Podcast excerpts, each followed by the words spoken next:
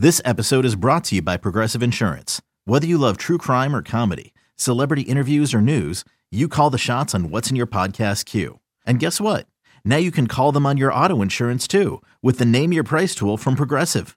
It works just the way it sounds. You tell Progressive how much you want to pay for car insurance, and they'll show you coverage options that fit your budget. Get your quote today at progressive.com to join the over 28 million drivers who trust Progressive. Progressive Casualty Insurance Company and Affiliates. Price and coverage match limited by state law. Welcome back to an instant reaction podcast. Through the smoke, David Lake, Gabby Urrutia here to talk about everything surrounding Miami's uh, 31 to 30 win over NC State, number 18 NC State.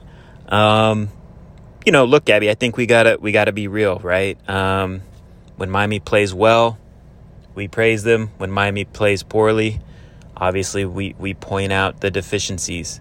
Um, and look, there's always by no means is this team perfect, right? Don't get me wrong, but I do think this team played their best game of the season um, against NC State. Um, I think they tackled well. They're well, well, relative to what they've shown Right. this season, right? Um, there's still some missed tackles, but the missed tackles are going to happen too in, in any game. But there was definitely less of that. Seemed like the defense in general did a better job of swarming to the ball as a group.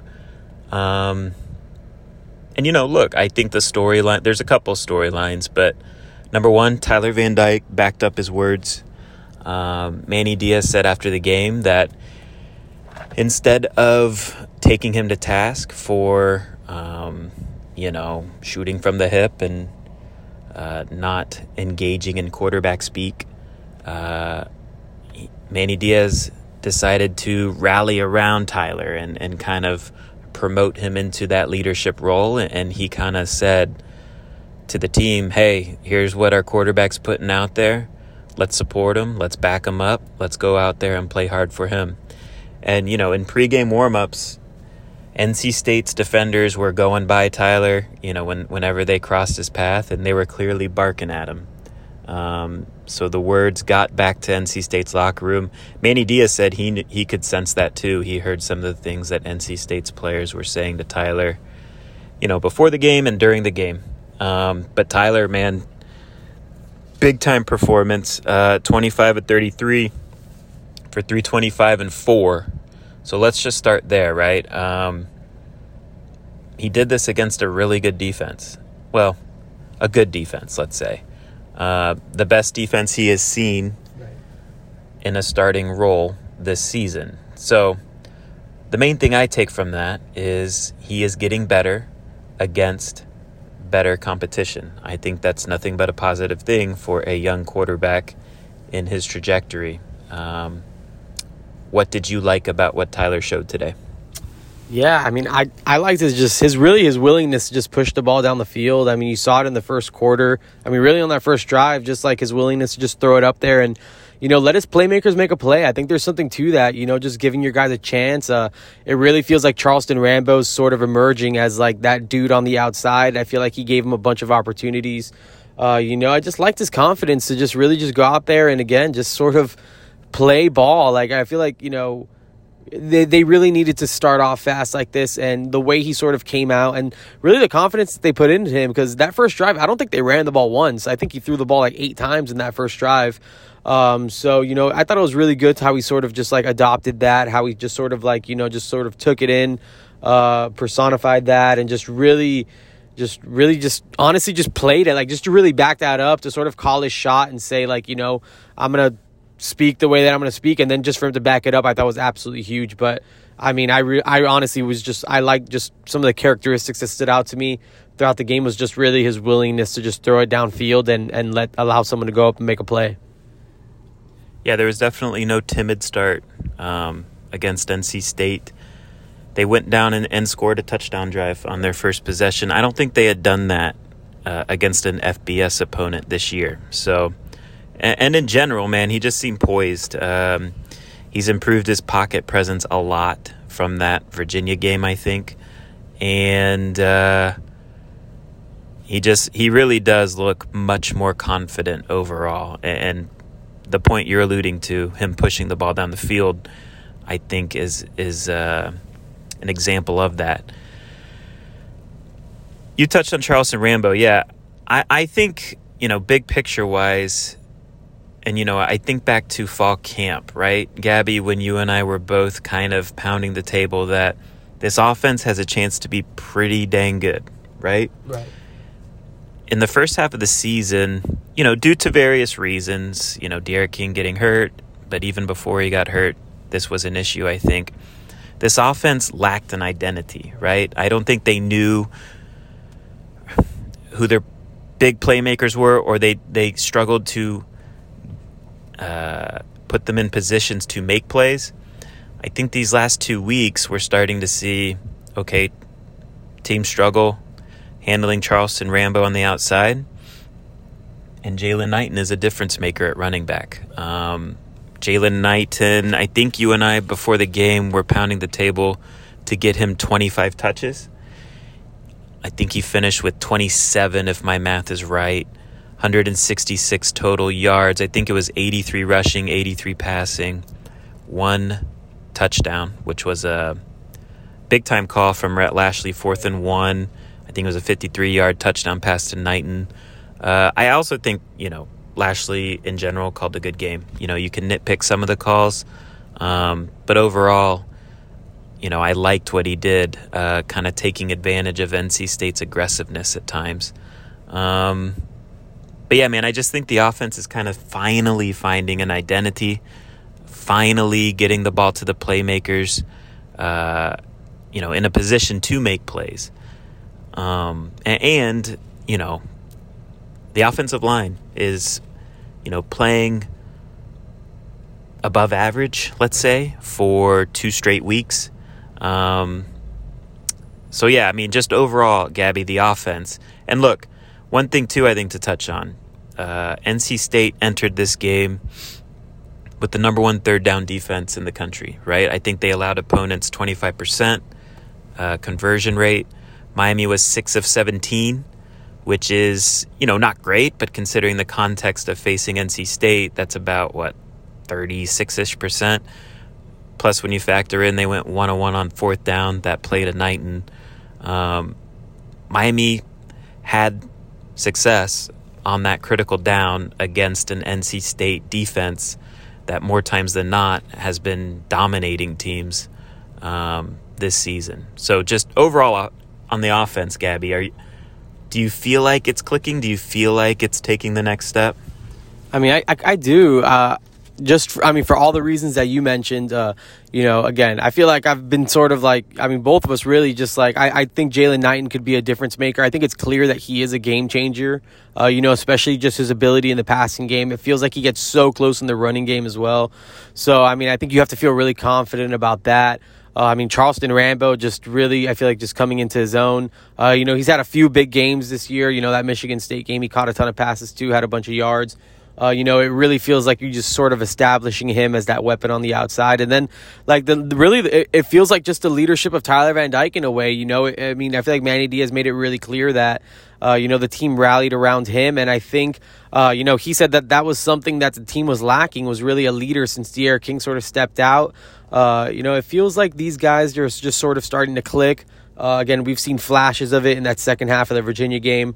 Uh, you know, second half of the North Carolina game to see them. You know, I feel like I said in the in the pregame show or like the the preview show that you know I feel like if they played if they played three good quarters of football that they had a chance to win, and I feel I felt like they basically essentially did that. You know, I feel like they took it from playing a good half to really maybe playing. Th- three and a half good quarters, maybe even like, I mean, I guess you can nitpick that too. But, you know, I thought that they just took the next step. I feel like the offense coming out strong and coming out the way that they did and just really playing with confidence in Tyler Van Dyke's, what, his fourth start, third against an FBS opponent, third ever conference game. Um, I think you have to feel pretty good, you know, just going down the stretch. Obviously, again, not perfect. And, you know, there's absolutely things that you want to clean up and, and sort of, you know, just, you know, brush over and things like that. But, uh, you know, you, you have a tough matchup with Pitt coming up. I think that'll be a good benchmark to see where you're really at. Okay, defense. Um, you know, to me, it wasn't like a tremendous performance from the defense. Like weren't weren't a ton of plays made, right? Yeah. Like I think it was three tackles for loss, one sack. Probably the best stat was they uh, NC State went three of fourteen on third down. Um, but really, the defense just kind of did enough. Um, you know, again, I think the tackling, you know, considering the context of what Miami's tackling is this year, was improved. Um, you know, there was some, I think there was some questionable personnel things going on. You know, the exploration of what Isaiah Dunson can bring to the table. I think, you know, we kind of know uh, what he's all about. Um, so, yeah, I mean, I don't know what more to say. I think Kamren Kitchens made a big play um, to kind of ice the game for Miami, made a tackle in space. I think he played well in general. Avantae Williams, I don't know what the snap count is exactly right now, but I would guess five to 10 snaps. Yeah. It seemed like he was mainly playing as a deep center field safety on obvious third and long passing situations. So he did get in the game, but not a not a heavy snap count, I would say. Um, and yeah, I mean, you know, I think the run defense was good. I will yeah. say that they they contained that run defense. Special teams, I think lots of things to clean up there. Um, you know, they got fortunate with the strange helmet, you know, coming off and nullifying a uh, botched punt that was picked up and then fumbled. That was recovered by NC State, basically in a first and goal situation. So they got lucky there. Uh, but NC State then did um, convert a fake punt, a 40 yard rush, which was disappointing to see. So some things to clean up on special teams moving forward. Um, let's talk Manny Diaz and Blake James and then get out of here because it is 1 o'clock in the morning here at Hard Rock Stadium.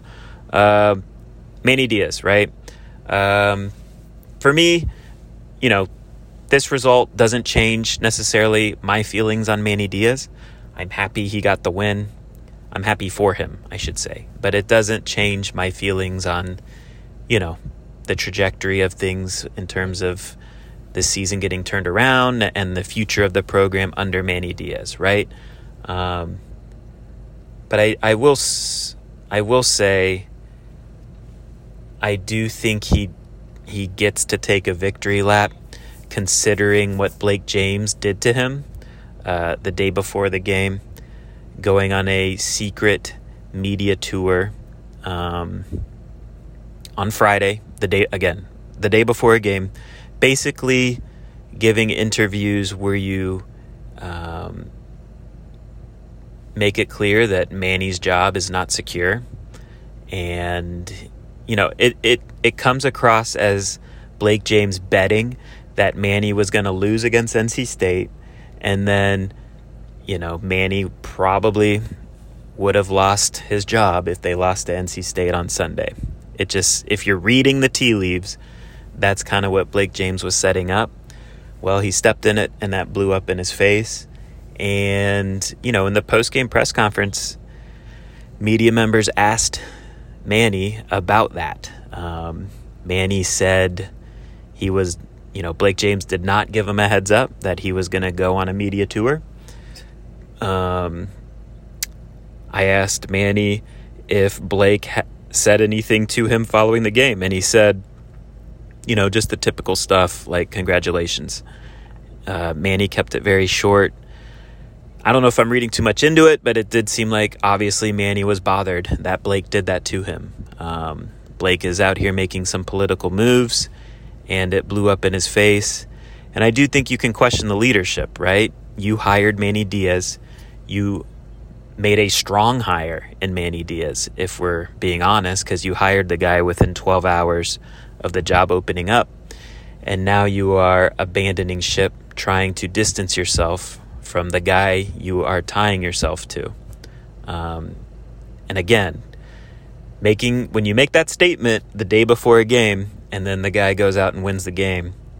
Um, I just think that's really bad leadership, and let's just say hypothetically somehow Blake James is still the athletic director, I don't know what head coach is going to sign up for working for a guy like that. So, um, Blake James, again, stepped in it. It's going to be interesting now if he does decide to speak to the media through a traditional press conference because now he's going to have to answer questions about this. So, you know, he was avoiding a real press conference because he didn't want to answer the questions that he should expect would come.